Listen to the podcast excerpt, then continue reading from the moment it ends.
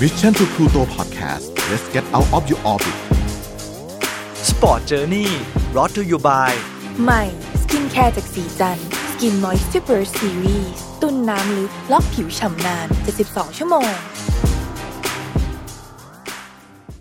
สวัสดีครับ คุณผู้ชมคุณผู้ฟังครับ ขอต้อนรับเข้าสู่รายการ Sport Journey Dark Stadium นะครับ คุณกำลังอยู่กับผมโจวี่ชัยยุทธครับ วันนี้ผมจะนำเรื่องราว dark dark ของวงการกีฬาเนี่ยมาเล่าให้กับทุกคนได้ฟังนะครับ เป็นเรื่อง ที่น่าสนใจลึกลับ แล้วก็จะได้ร่วมค้นหาคำตอบไปพร้อม ๆ กันนะครับ วันนี้เนี่ยเป็นเรื่องราวที่ค่อนข้างจะมีเนื้อหาละเอียดอ่อน หากคุณผู้ฟังที่อายุต่ำกว่า 18 ปีควรได้รับคำแนะนำจากผู้ปกครองนะครับวันนี้เป็นเรื่องที่มีการล่วงละเมิดทางเพศ เด็กนะครับที่อายุต่ำกว่า 18 ปี จากนักฟุตบอลนะครับที่เล่นอยู่ในพรีเมียร์ลีกอังกฤษนั่นเองชื่อดังด้วยกันคัดมา 3 คนนะครับสามคนนี้เนี่ยมีทั้งชื่อเสียง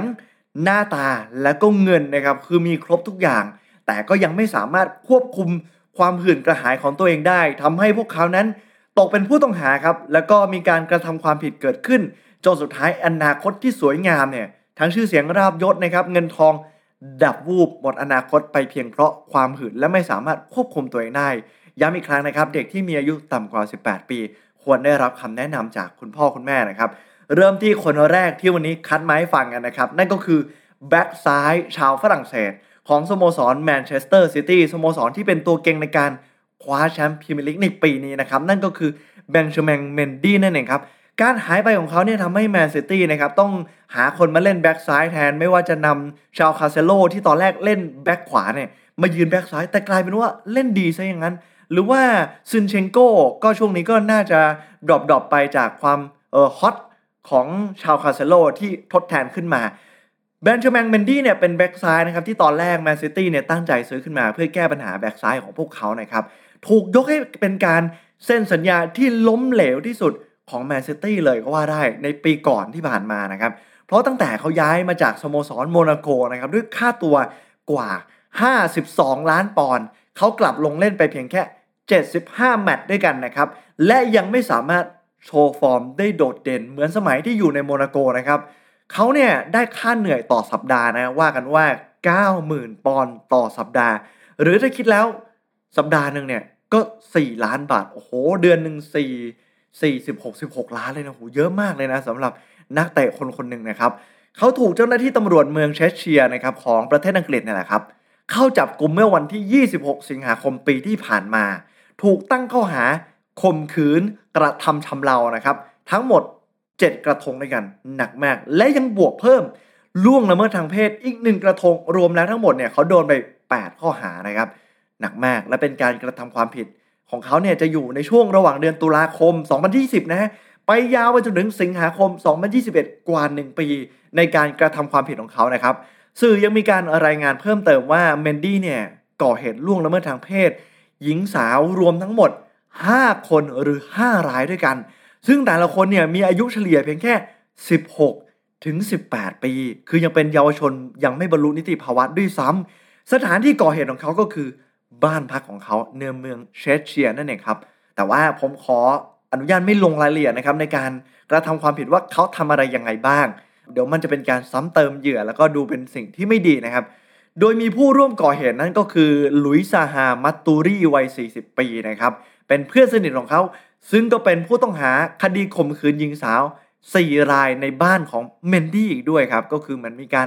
นัดแนะมาอะผมขอไม่ลงรายละเอียดแล้วกันครับ ซึ่งทำให้สโมสรต้นสังกัดเนี่ยได้พักงานเมนดี้นะครับ โดยไม่มีกำหนดเลย จนกว่าเขาเนี่ยจะสามารถเคลียร์คดีและกลายเป็นผู้บริสุทธิ์ได้ อีกทั้งยังถูกฟีฟ่า2022 เนี่ยถอดชื่อของเขาเนี่ยออกจากเกมคือถอดตัวเมนดี้เนี่ยตัวอวตารเนี่ยออกทิ้งไปเลย ไม่มีในเกมเลยนะครับ แล้วก็ดูจากโจทย์ที่ยื่นฟ้องเนี่ยแล้วก็รูปคดีทั้งหมดที่มีผู้เสียหายมากกันถึง 5 รายเนี่ยมีหลายคนพูดว่าน่าจะรอดยาก แล้วก็คดีของที่ประเทศอังกฤษเนี่ยเรื่องพวกนี้เนี่ยมันเป็นเรื่องที่ร้ายแรงมาก อีกทั้งสัญญาของแมนซิตี้เนี่ยกับเขาเนี่ยใกล้จะหมดแล้วด้วย ในความเป็นจริงแล้วแมนซิตี้สามารถยกเลิกสัญญากับเขาได้ในทันทีนะครับก็ถือว่าเป็นการทำให้เสื่อมเสียชื่อเสียงของสโมสรและประพฤติ ผิดในทางการเป็นนักเตะอะไรประมาณนี้ แต่ว่าสโมสรก็ยังคงรออยู่ว่าให้มีการไต่สวนให้ถึงที่สุดก่อนนะครับ ซึ่งที่ผ่านมาเนี่ยตั้งแต่เขาโดนจับติดคุกไปแล้วเนี่ยเขามีความพยายามนะครับจะยื่นขอประกันตัว ยื่นไปแล้วทั้งหมด 2 ครั้งด้วยกัน แต่ถูกปฏิเสธทุกครั้งเลย และกำลังจะยื่นออขอประกันตัวเป็นครั้งที่ 3 เพื่อออกมาสู้คดีนะครับโดยจะมีการไต่สวนครั้งใหม่เนี่ยในวันที่ 24 มกราคมที่จะถึงนี้ ซึ่งวันที่ผมอัดพอดแคสต์เนี่ยเป็นวันที่ 18 มกราคม ยังต้องรออีกประมาณ 6 วันนะครับ เดี๋ยวต้องรอติดตามต่อไปนะครับว่า คดีครั้งนี้เนี่ยไต่สวนคดีในวันที่24เนี่ยจะเป็นยังไงนะครับ ซึ่งที่ผ่านมาเนี่ยเขาต้องนอนอยู่ในเรือนจำเมอร์ซี่ของเมืองเลียพูลนะครับและเขาก็ได้ยื่นขอ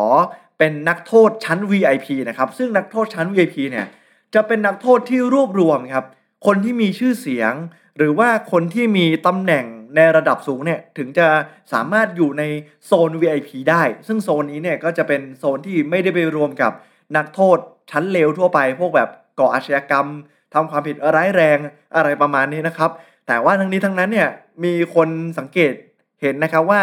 เมนดี้เนี่ยออกอาการหวาดกลัวครับ เพราะว่าต้องถูกขังรวมแม้ว่าเขาสุดท้ายเนี่ยจะได้ไปอยู่ห้องขังรวมแต่อยู่ยังยังอยู่ในโซน VIP นะคือไม่ได้อยู่ห้องเดียวนะ เขาก็รู้สึกหวาดกลัวตลอดเวลาครับ คือคนไม่เคยอยู่นะเขาบอกว่ารู้สึกกลัวว่าจะมีใครมาทำร้าย หรือว่ามีคนที่ไม่ชอบจากการที่มีข่าวออกมาว่าเขาไปข่มขืน หรือว่าล่วงละเมิดทางเพศ เยาวชนอะไรประมาณนี้นะครับ ซึ่งเดี๋ยวเราต้องรอติดตามต่อไปนะครับสำหรับเมนดี้เนี่ยตอนนี้เขาอายุ 27 ปีเท่านั้นเองนะครับ และเคยเป็นหนึ่งในสมาชิกทีมแชมป์ฟุตบอลโลกของฝรั่งเศสปี 2018 และก็ได้ร่วมทีมกับแมนซิตี้ในปี 2017 ลงสนามอย่างที่ผมบอกไป 75 ครั้งคว้าแชมป์ลีกพรีเมียร์ลีกนั่นแหละครับ ไปทั้งหมด 3 สมัย ปัจจุบันเนี่ยเหลือสัญญาประมาณปีครึ่งนะครับ ติดตามต่อไปว่าคดีนี้เนี่ยจะจบลงยังไงแต่หลายคนคาดการว่าน่าจะรอดยาก นอกจากนี้เนี่ยยังมีเกล็ดเล็กเกล็ดน้อยครับมีคนนำรูปของเมนดี้แต่ไม่ใช่แบงฌาแมงเมนดี้นะครับนำรูปของเมนดี้ผู้รักษาประตูของเชลซีเนี่ย ไปใช้ประกอบภาพข่าวเมนดี้ที่มีข่าวล่วงละเมิดทางเพศเด็กเนี่ยจนทำให้หลายคนเนี่ยสับสนนะครับแล้วก็มีหลายคนเนี่ยออกมาว่าต่างๆกับสื่อนี้มากมายนะครับ เพราะว่ามีการใช้รูปผิดคือเมนดี้เนี่ยมันมีหลายคนที่โด่งดังนะ ไม่ว่าจะเป็นแฟร์ลองเมนดี้แบ็กซ้ายของมาดริดนะครับผู้รักษาประตูเมนดี้ของเชลซีแล้วก็แบงฌาแมงเมนดี้ที่เป็นข่าวที่ผมได้เล่าให้ฟังไปนะครับหลังจากที่มีการนำรูปของผู้รักษาประตูที่ชื่อเมนดี้เหมือนกันเนี่ยคือเขาเป็นคน ผิวสีเหมือนกันอีกต่างหากเนี่ยแต่อยู่คนละเชื้อชาตินะครับนำภาพของคนอื่นเนี่ยมาประกอบข่าวว่าเขาเนี่ยเออไปล่วงละเมิดทางเพศอะไรประมาณนี้ ก็ทำให้เขาเสียหายเนี่ยเมนดี้ก็ออกอาการน้อยใจครับ ได้โพสต์ลงอินสตาแกรมส่วนตัวนะว่าการลงภาพที่ผิดพลาด แม้ว่ามันจะเป็นเรื่องเล็กๆ น้อยๆ ก็ตาม แต่สำหรับเขาเนี่ยมันไม่ใช่เรื่องเล็กน้อยเลยมันเป็นเรื่องที่ใหญ่โตที่ทำให้เขาเสื่อมเสีย และเขารู้สึกผิดหวังกับสื่อมากว่าการแบ่งแยกใบหน้า จริง ๆ แล้วมันไม่ใช่เรื่องยาก และแม้ว่าเขาจะเป็นคนผิวสีเหมือนกัน ชื่อคล้ายกัน แต่คุณสามารถแยกพวกเขาออกได้จากการที่พวกเขาใส่เสื้อสีของทีมเนี่ย คือเชลซีมันน้ำเงินเข้มได้ไหมแล้วยิ่งผู้รักษาประตูเนี่ยมันไม่ได้น้ำเงินเข้มเลยมันเป็นสีแยกออกไป แต่เมนดี้เออแบงฌาแมงเมนดี้แบ็กซ้ายเนี่ยใส่เสื้อสีฟ้าคือมันสามารถแยกออกได้ สื่อเนี่ยไม่ได้ recheck ก่อนแล้วก็นำภาพของคนที่ไม่ได้ผิด มาประกอบภาพกับข่าวคนที่ผิดเนี่ย มันก็เป็นอะไรที่แย่มากๆเลยนะครับ มาดูกันต่อที่หนึ่งคนครับ อีกหนึ่งคนเนี่ยเป็นกองกลางตัวเก่งของเอเวอร์ตันนะครับ มีรายงานเมื่อวันที่ 16 กรกฎาคมปีที่แล้ว เป็นข่าวที่ฮือฮาแล้วโด่งดังมากครับสำนักงานตำรวจเกรเทอร์แมนเชสเตอร์นะครับบุกจับกลุ่มนักฟุตบอลชื่อดังของสโมสรเอเวอร์ตันในตอนแรกที่ยังไม่มีการเปิดเผยชื่อของนักฟุตบอลเนี่ย พอบอกว่าไปจับที่เมืองแมนเชสเตอร์เนี่ยตอนแรกทุกคนตกใจเลยนึกว่าเป็นนักเตะของแมนยูนะแต่ตอนหลังก็เปิดเผยว่าเป็นสังกัดเอเวอร์ตันอายุประมาณ 31 ปี แต่ยังไม่เปิดเผยชื่อนะครับ ถูกตั้งข้อสงสัยว่ากระทำความผิดล่วงละเมิดทางเพศเด็ก ในตอนแรกเนี่ยเขาก็เลยเพ่งเล็งไปว่าในเอเวอร์ตันเนี่ยในสโมสรมีใครที่อายุ 31 ปีบ้าง ปรากฏว่ามันมีชื่อของกิลฟี่ซิกเกอร์สันขึ้นมา กับฟาเบียนเดลฟ์ซึ่งเป็นกองกลางเหมือนกันนะครับ แต่หลายคนเนี่ยก็คิด เอาเองนะว่าน่าจะเป็นฟาเบียนเดลฟ์ครับ เพราะว่ามองไปที่กิลฟี่ซิกเกอร์สันเนี่ยเขาแต่งงานมีครอบครัวมีภรรยามีลูกที่น่ารักคือครอบครัวเขาลงตัวมาก เลยคิดว่าไม่น่าจะกระทำความผิด แต่ปรากฏแล้วสุดท้ายผลมันปรากฏว่าเป็นซิกเกอร์สันซึ่งทำให้หลายคนเนี่ยช็อกแล้วก็ตกใจว่าทำไมถึงเป็นเขานะครับเขาไปจับกองกลางทีมชาติไอซ์แลนด์คนนี้ได้นะครับ ก็คือซิกเกอร์สันเนี่ยคาบ้านพักของเขาในเมืองแมนเชสเตอร์ และถูกตั้งข้อกล่าวหาว่าล่วงละเมิดทางเพศต่อเด็ก ตำรวจเนี่ยไปค้นบ้านพักของเขานะครับ เจออุปกรณ์ที่ใช้ในการล่วงละเมิดทางเพศเต็มไปหมดเลยฮะ แล้วก็มีการตั้งข้อหาที่ร้ายแรงมาก ก็คือล่วงละเมิดทางเพศนั่นแหละครับ ซึ่งทำให้เพื่อนๆในทีมเนี่ยช็อกกับสิ่งที่มันเกิดขึ้น เพราะไม่คิดว่าเออนักเตะระดับโลกระดับนี้เนี่ยจะมีการกระทำความผิดแบบนี้ และยิ่งเป็นกิลฟี่ซิกเกอร์สันเนี่ยที่มีภาพลักษณ์ทางครอบครัวที่ดีแล้ว ก็เลยยิ่งตกใจแล้วก็ผิดคาดใช้คำนี้เลยกันครับ เขาเนี่ยมักจะมีภาพรักครอบครัวออกมาตลอดนะครับ ภรรยาที่น่ารักลูกๆอะไรประมาณนี้ครับ ก่อนที่สุดท้ายเนี่ยเขาจะเข้ามาเก็บของที่สโมสร และก็หลบหน้าหายออกไปจากสื่อครับ มีรายงานเออบอกว่าเขาเนี่ยได้รับการประกันตัวออกมาสู้คดี แต่ว่าก็ยังหลบอยู่ใน safe house ครับ หลังจากนั้นพอมีข่าวออกมาไม่นานครับ ภรรยาของเขาเนี่ยได้เก็บข้าวของหนีออกจากบ้านหรูกว่า 3 ล้านปอนด์ของซิกเกอร์สันที่อยู่ที่แมนเชสเตอร์เนี่ย กลับไปอยู่ที่ไอซ์แลนด์กับครอบครัว แล้วก็ลบโซเชียลมีเดียของเธอทิ้งทั้งหมดเลยครับ ทางด้านสโมสรเอเวอร์ตันนะครับได้ตัดสินใจตัดชื่อของเขาออกจากทีม ไม่ส่งชื่อในตอนที่เริ่มต้นเปิดฤดูกาลนั่นหมายถึงว่าฤดูกาลนี้จะไม่มีกิลฟี่ซิกเกอร์สันลงเล่นอย่างแน่นอนครับ แล้วก็ได้พักงานเป็นที่เรียบร้อยจนกว่าจะสะสางคดีแล้วเสร็จคล้ายๆกับแบงฌาแมงเมนดี้เลย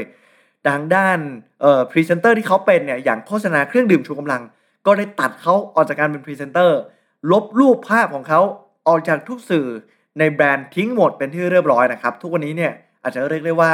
หมดอนาคตไปแล้วนะครับ แล้วก็หลุดจากการเป็นนักเตะทีมชาติไอร์แลนด์ไปแล้วด้วยนะครับ แล้วก็ไม่ได้ซ้อมหรือว่าไม่ได้ลงเล่นเนี่ยเกือบปีละตั้งแต่ปีที่ผ่านมา ตั้งแต่มีการไต่สวนคดี แล้วก็มีข่าวออกมา ซึ่งคดีดังกล่าวเนี่ยจะต้องใช้เวลาไต่สวนเป็นเวลานานพอสมควร ตอนนี้ก็ยังถือว่าคดียังไม่ถึงที่สิ้นสุดนะครับ เดี๋ยวยังไงผมจะ นำความคืบหน้ามาฝากกันแต่หลายคนก็คาดการว่า ไม่น่าจะรอดแน่ ๆ อะไรประมาณนี้ครับ มาดูที่คนสุดท้ายครับ ซึ่งถือว่าพีคที่สุดเลย ตั้งแต่มีมา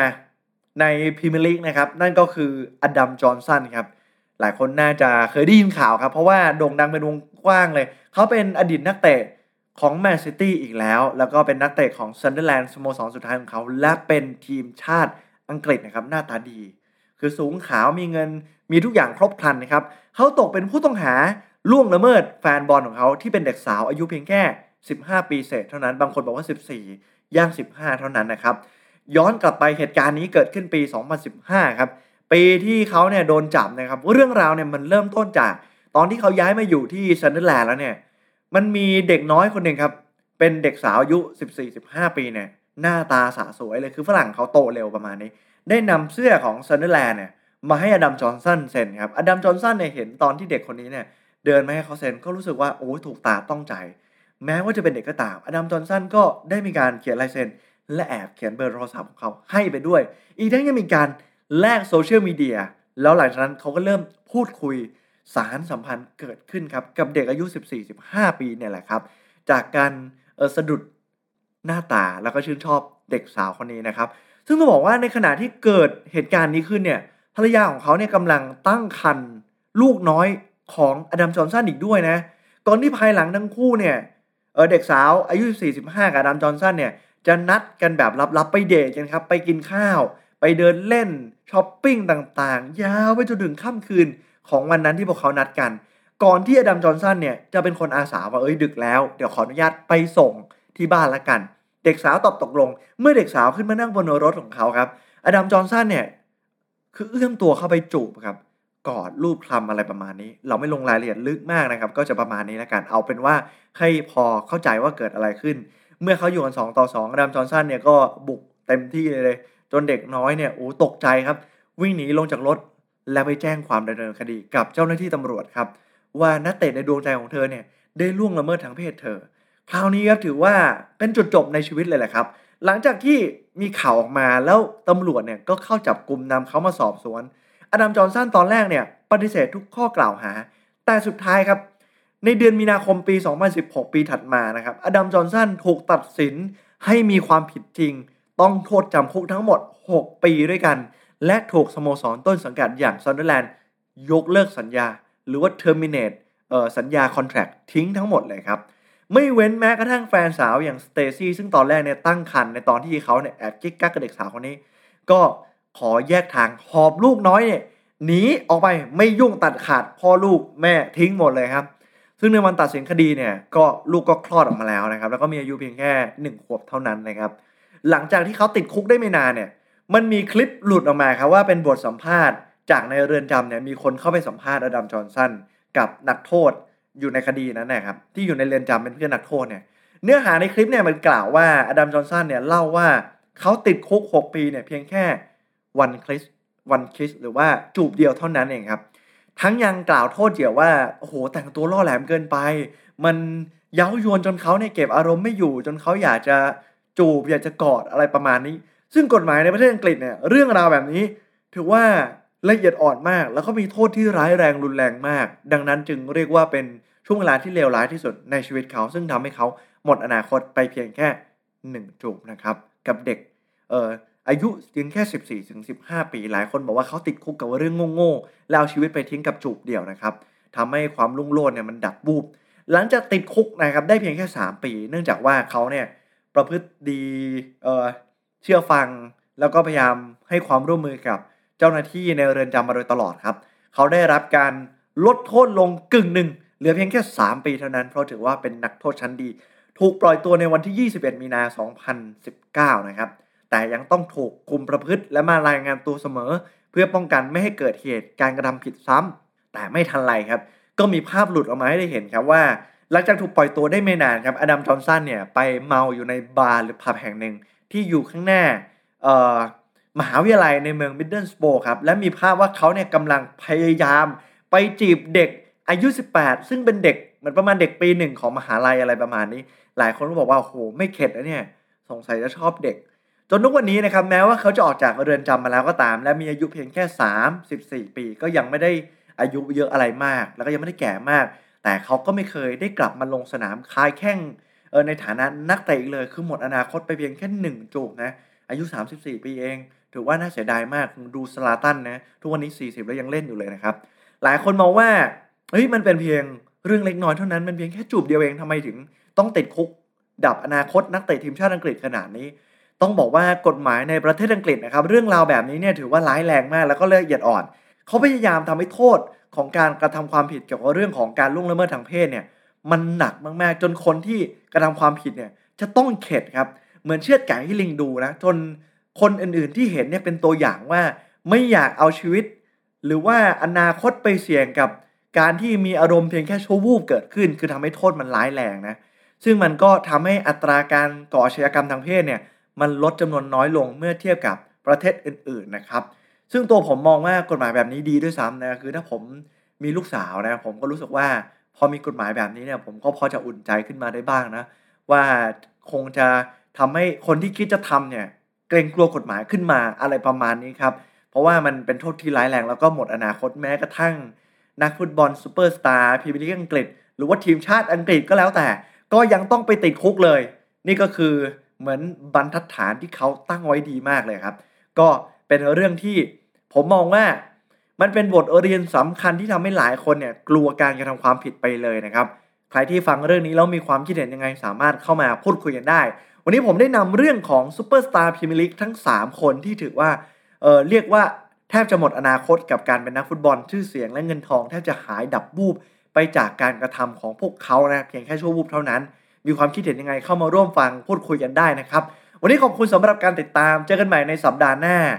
Sport Journey ดัก Stadium จะนำเรื่องราวอะไรมาฝาก ติดตามให้ดีห้ามพลาด ผมโจวี่ลาไปก่อนครับ สวัสดีครับ Sport Journey Presented by ศรีจันทร์ Skin Moisture Burst Series ตุนน้ำลึกล็อกผิวฉ่ำนาน 72 ชั่วโมง